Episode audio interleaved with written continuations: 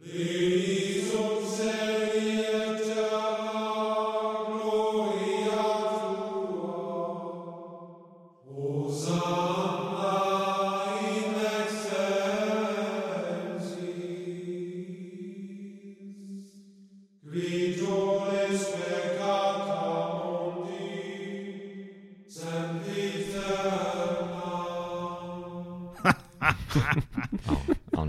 Was that you, Richard? that was me. Um, I'm quite. Uh, I do all the bits there. I'm quite big on the uh, Gregorian chant circuit. Um, look, sorry, listeners, we are trying out new intro music, and um, look, yeah, look, that, I don't think that's it. I don't think that's going to make the final cut.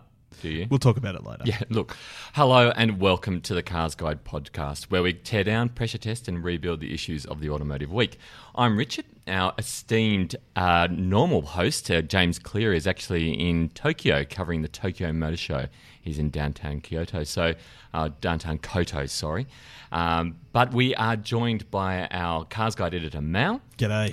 And this week, J3, whose real name is James, but because we have 12 other Jameses in the office, you're the third, so you're Yep. J3. Yep. Good morning. Welcome. James Lyle in full. That's right. Now, this week we'll be looking at the Tokyo Motor Show, which has just begun. Uh, a couple of concepts have just dropped. Uh, we'll also be having a bit of a meltdown about a Ferrari powered 1932 Ford hot rod that's for sale in the US. I've just dri- driven. I've just driven the Kia Stinger, and I'm about to make an apology uh, for what I said about it before I drove it. And finally, Oxford. The city is planning to ban diesel and petrol cars by the year 2020. And J3, according to him, has a, and I'll quote, a plan that will totally destroy Oxford Not Council. completely, or just Has J3 turned into a Bond baddie? He's always been a Bond baddie in my mind.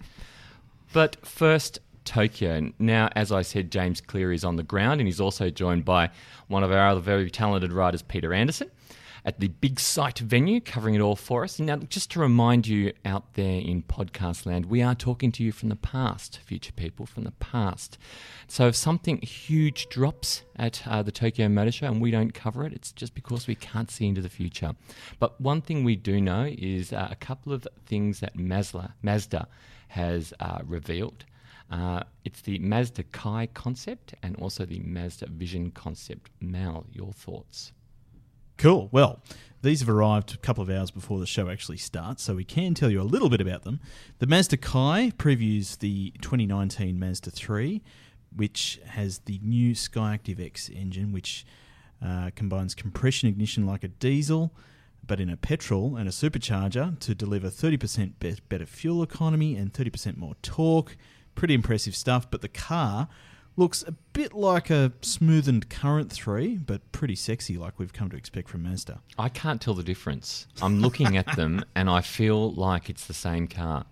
It Between the Vision concept and the Kai, or the current Kai, 3 the and the Kai Kai? and the the Kai and the and the current Mazda three. They look like the same car. I feel like it's the uh, the Emperor's new clothes they're playing with us here. J 3s nodding his head. yeah, definitely. I mean, it looks like a next gen Mazda 3 with some small design exaggerations, which they're just going to end up toning back anyway. But uh, from the front three quarter, I think it looks amazing. But you know, from the back, I think that's straight up like say it Lennon Cupra, Leon Cupra. Bit of- I'm not sure how to pronounce that. Lennon. It's- Alfa it's Alfa. Brera going on there as well. It does Yeah. have a nice bottom and, and those haunches are quite nice. But I seriously, I don't think it's a, a you know a, a way out concept like we're used to seeing.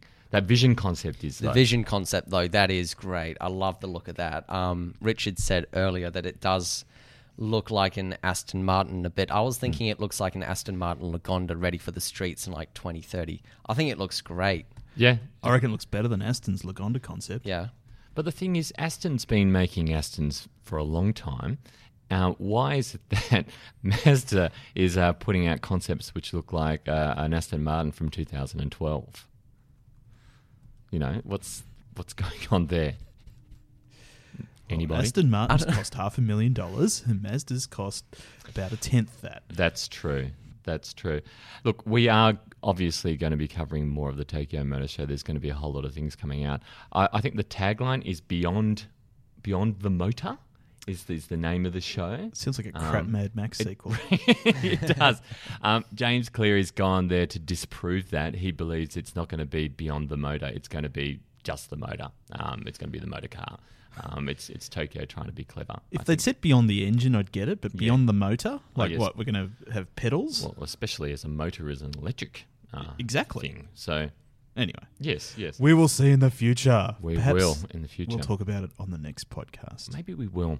Now, coming up next, something completely different um, on, a, h- on on many levels is a a 1932 hot rod, uh, which doesn't have a traditional hot rod power plant. It's No. got a now. You wrote the story, J3. Yes, it is a 2.9 litre or 3 litre. Hmm. Some people are a bit sketchy on that.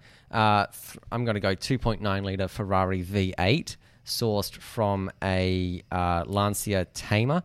It's spelled Thema. I don't really know how to pronounce it, but from some of the videos I've seen, it's pronounced Tamer. Yep. So Lancia Thema 8.32. Now that was a Ferrari engine BMW M5 rival of sorts in the mid to late 80s. Which I believe was front wheel drive. Was it? Yeah, I think it's a Saab 9000 under the skin. Yeah, they shared the same uh, platform. Same with the Alfa 164. That's it. There you go. So uh, some guy over in the states has shoved this. Um, I wouldn't say under the hood because there isn't really much hood there. It's an old hot rod. It's just kind of sitting out there in the open for everyone to go. What the hell mm, is that? Mm. But also. The thing about this is it's got two turbochargers nestled right next to the headlights too. So the power output is sitting around 708 kilowatts, which in horsepower, I believe is I'm just going through it now. Uh 950. That's so nuts. going through an old sketchy what 1930s chassis. Mm. That's a bit of a handful. Look, I mean, look, hot rodding is sort of my background. The, the, the hot rods, and especially the 32 chassis, um, they are quite strong, um, and they're no stranger to ridiculous power going through them. What what's sacrilege to me, and what is burning my eye sockets, is that this is a Ferrari engine. In, in a 32 Ford, uh, traditionally, um, hot rodding would have like an 8BA flathead in there or a newer power plant. Um, God, look, if you were to put an LS1 in there, that would be enough to make me start throwing up in my mouth. Um, a Ferrari engine, it's and, and it's all wrong. Those wheels are wrong. Those slicks on there are, Yep. are completely out of place. The independent rear suspension, all of it, all of it is just not in the ethos of hot rodding. Uh, it's a showcase, and as we saw, none of those components are hooked up. There's no prop shaft. There's what is it, and how much is it? Uh, 200 it's currently listed in the states so this is uh, US dollars not Australian. $250,000 and it is a bit of an eyesore. It's not because you can't obviously see you're listening to us, but it hmm. isn't say a low down slung hot rod that's nice and cool. Hmm. It's propped up on slicks. Hmm. It's big old Ferrari red. It's got a hideous Ferrari badge on the side. The main radio has been ripped out and replaced by two intercoolers which aren't connected to anything. Whether this is for, like for display purposes or security purposes, we don't really know just yet. But um, it isn't a. It's not pleasing to the eye. It's a bit of a grub from my perspective. It's a total grub, and Yeah. you don't have to be like a hot rodding enthusiast to say to see that. It's disgusting. So, how do you feel about the Ferrari Engine 86 of Ryan Tuerck? Different story? different, different Yeah. story completely. That's Yeah. cool. I think that's all right. That's Yeah. fine. But this is sacrilege. Yeah, this, 'cause is, this is blasphemy. Because the thing is with hot rodding, Richard, you love, you're Mm. It's- it's- obsessed with it's them. my thing. Uh, They're not really my thing, but I kind of get the gist where there's two categories. There's the one where you immaculately detail it to be original and just uh, homage to the best of the 1930s or whatever you're into. Absolutely. Yeah. Or it's like a middle finger to society with Yeah. the rat rods, which Yeah. is just a big, Yeah. disgusting, Yeah. rusty V8 Yep.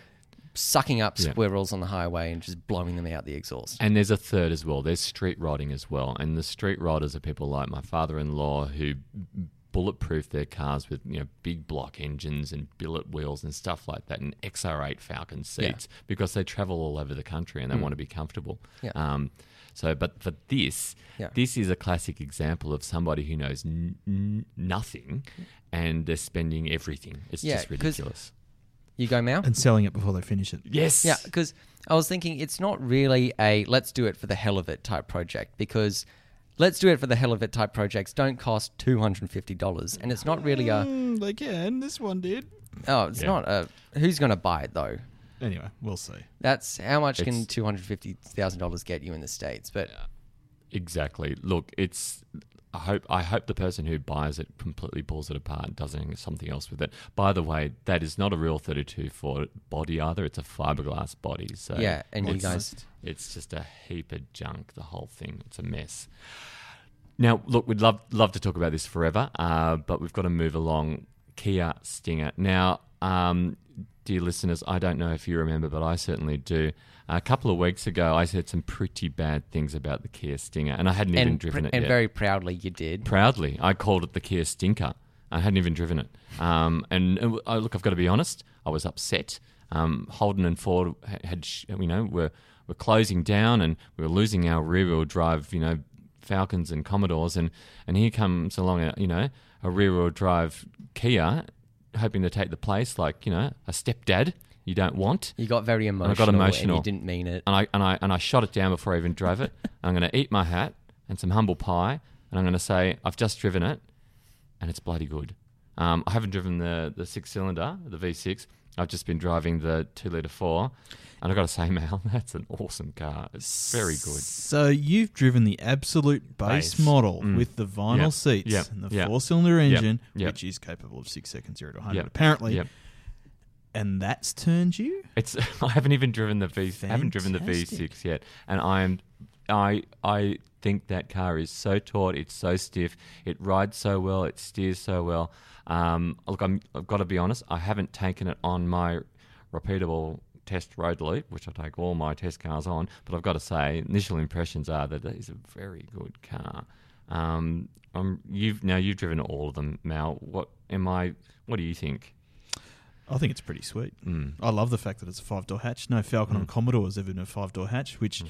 pretty much gives you the practicality of a wagon uh, or some SUVs. Mm. It looks great. It's not particularly cheap. Your base model, forty six thousand dollars with a vinyl interior and no AEB. That's a lot of dough, isn't it? No AEB. Yeah, Yeah, right. Do you get AEB on the V6? Stepping up to that. Once you go up Oh, to the okay. SI, you get AEB and Okay. actual leather. Yeah, and so 46, that is a bit. I mean, you could get a Commodore, a Evoke, or, you know, what were they at the end called? $35,000 or something like that. Yep. 32. So, hmm, yeah, 46 is a big ask. Now, J3, you haven't driven it. Um, no, but I um But you've I- got an opinion. yeah, know. I hand, Who would have thought? I, I didn't have an opinion about it, like I, I about the style. now you do. but you know, you guys talking about it, I'm starting to water at the mouth. Um, but I do have some questions about it because uh, Commodores and Falcons, like they used to do, like they drove huge distances comfortably. Not like with a, m- you know how a Mercedes E Class will do the exact same thing, but when an E Class does that hauling trip, it's just the driver and his wallet and a water bottle. When a Commodore or Falcon does it, it's filled to the brim. No with- generalizations here. Just his wallet and his it- water bottle. It's filled to the brim with like, uh, say, a summer holiday Christmas trip Hmm. to another state, up to Queensland or something. The boot will be packed full of stuff: suitcases, bags, pillows, blankets. The rear suspension will be collapsed. There'll be kids in the back. There's Macca's rubbish everywhere. There's nugget sauce rubbed into the seats. Someone's puked, and the uh, adults up front, mum and dad, are just not having the time of their lives either. So I'm thinking because you guys have driven this car, how is the Stinger going to handle under those circumstances in the next three to four years? I think very well. That boot's amazing. I don't really care. Yeah, it does the job. And uh, what we all need to understand here is that Kia wasn't trying to make a Commodore or a Falcon. It's just a coincidence that it's arrived at the same time as Is it know, though, the extinction of ours. Is it? Is it? It is indeed. Really? What they were trying to build was a cheaper equivalent to the Audi A5 Sport Pack. Yeah, right. uh, okay. And the BMW 4 Series Gran Coupe. Yeah, right. That's what they were targeting. and it does feel like that. I mean, the Kias are getting. It's a it's a Genesis G70, so Mm. it's it's a premium product. Uh, you know, Genesis being Hyundai's kind of Lexus equivalent. Uh, premium product at Kia pricing, with a five door hatch, with a bigger back seat than the G70, and it looks pretty sweet. Uh, you just got to get past the Kia badge, but uh, That Kia you know. badge is a, that is a stinker. It's too simple. Needs to be refined. I've said that all along. yeah, they could Um, do with some graphic design. I think. Yeah, get one of one of our guys down there, whip one up for them. Um, look, again, we could talk Kia Stinger all day, but I, I would like to make a uh, formal apology. Um, I should drive cars before I slag them off, and um, I do have to say sorry that the from initial impressions, this is a damn good car. Finally, Oxford, known for its university, its colleges. This is Um, Oxford in the UK. Oxford in the Oxford, UK, not the shop, and not the, or the one that's uh, or the other Oxford. I'm not sure there is one in Tasmania, but There- we are talking about the we one are. in We're, we're talking the one in, in the United Kingdom. Famous for Inspector in- Morse and Inspector universities. Morse. Uh, Those you know. stand-up boat things. Yes, no, that's Cambridge. Down oh the no, River I Cam. think they've got- They've got uh, well, yeah, they've got a river, anyway, River Rocks. They're Um, about to be famous for. They're about to be famous for ruining everything. Um, yes, that's right. Oxford Council has announced that by the year 2020, which is only you know two years away now, they are going to ban, ban, outlaw diesel and petrol cars from entering the city. Vehicles, that's including buses. Everything. Yep. Now- now they're calling it Oxford City. Yes, That's a debate unto itself. that's right. That's like Uh, yeah, Oxford's largely a big pedestrian zone. it is. It's one big mall, really, with Big its, uh, university. museum. Yeah. So there's not that many streets to ban cars from. No, already you can't drive down a lot of them. Um, so it's not going to be hard. But at the same time, will this be a domino effect? Are we going to be banning cars left, right, and centre from cities all over the world? Will Oxford be the first? J3, now you're, you've got a plan to totally destroy Oxford Council. Oh, not quite. What's, Have you got a missile launching from a mountain? are you, But I'm fully okay with this whole turning to electric cars thing. I'm totally 100% for it. I mean, I think for a long term uh, a change, I think it's beneficial in many ways. But I just okay, here we go. So with this change, okay, um, Eventual the whole, change. The whole benefit to it is for environmental sustainability. So the problem with electric cars is that they're only environmentally friendly if this if the electricity that they run on is sourced from new, renewable sources like wind, solar, or hydroelectric or whatnot. If they just uh, if the electricity gets sourced from like coal burning or whatnot, it isn't just it isn't very beneficial. It's just shifting the emissions from burning petrol to burning coal. It's not really a solution. So I've looked up where um, Oxford gets its electricity from, and through the Oxford Sustainability Index provided by the Oxfordshire Council of 2016, they've given us a nice little graph here, sh- graph here showing all little aspects about their town: renewable energy, energy effic- efficiency, air quality, land quality. So the lowest ranking thing out of 100% is renewable energy sourced from down uh, sourced at 20%. I think it is so. Most of their electricity that these electric cars will be running on is just going to be sourced from, you know, Bad places. yeah, the bad corporations who want to destroy the world. this could change in four years It could, yes, but and beyond four years. But from, uh, I think the government or governments or councils should upgrade the infrastructure first to support the changes before they're implemented. Um, say if Sydney did the exact same thing here, because once this Oxford thing happens, everybody else is going to want to catch on soon after. we won't be able to drive cars anywhere. Oh, we can't do it in Sydney because it's gridlocked all the way up That's, anyway. that's for a different reason, though.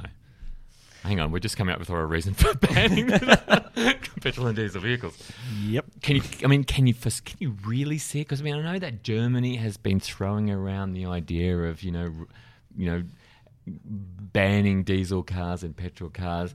I mean, is this really going to happen? Are we all going to go to electric vehicles? Eventually, it's an argument we can have all day long. Um, Oxford's probably a pretty easy starting place, though, given the changes are pretty minimal to how they already run things. Um, but, you know, there is a whiff of the announcement making for one hell of a great uh, press release headline more than Hmm. anything. Look, on that very quiet note, I mean, look, we are we're car journalists, and it is we are we're seeing a very big change to our industry. Not only are we seeing autonomous vehicles, um, which could possibly do us out of a job um, in 20 years' time, we're also seeing the banning of vehicles altogether. And you know, like, companies like Ford are calling themselves, you know, not no longer car, you know, manufacturers, but you know, mo- mobility solution providers. Like, what the hell is that? Is that yeah? Um, you know, they're getting into car sharing, and you know, Tesla's you know just you know has been a big um, you know disruptor in in the scene as well. Uh, and I think a lot of following following Tesla's lead. Yeah. I've got nothing against electric cars at all. I think they're fantastic, especially if they look as good and they're and they're as high powered as Teslas. Um, but um, I think banning petrol and diesel vehicles immediately, um, I think that would cause massive massive problems to the industry. And I think as well, there's, a, there's still a lot of people who are enthusiasts, people who you know love their five liter V8 Mustang, or you know, I've got a 1951 Ford which I love to drive. I barely Yeah. drive it. You may have Um, heard about it. You may have heard about it. You may have seen it in our. Uh, yes, but the, I think that if you are going to ban um, petrol and diesel vehicles, then we need to also ban air conditioners, fridges, Cows. cows. Cows, yep. They emit uh, carbon emissions as well. Uh, Sheep, we need to, yeah, humans. You know, look, look at look at our foot- Mexican food. our footprint Mexican food. That's right. Right. Well, look. On that note, we'll, Let's look at the big picture. exactly, exactly. And this is the thing. There, look, the the percentage, right, contribution that that cars contribute to um, greenhouse emissions. Civilian cars like civilian transport. cars. Yep. Um, and even if you want to bring in industry as well, um, the percentage is still a fraction of what heating and cooling, um, refrigeration, Cows. um, cows, cows, ban cows. I believe agriculture uh, provides, well, not provides, but spews out 70% of the greenhouse gases out of all the industries combined. So a lot of yeah, agriculture around Oxford too. Mm, mm, mm. Well, on that note, we'll wrap it up. Thank you, Mal. Thank you, J3. And thank you, dear listeners, for listening. We'd love to hear your thoughts on today's show or anything else that's on your mind. Just search for Cars Guide on Facebook and Instagram. Use the hashtag, hashtag CG podcast, or email us at comments at carsguide.com.au. Flick us an audio file. We'll try and get you on the show. Remember, remember to subscribe and please rate and review us on iTunes. It helps others find the podcast. Finally, thank you very much to our studio producer, James Marston, and I hope you can join us next time.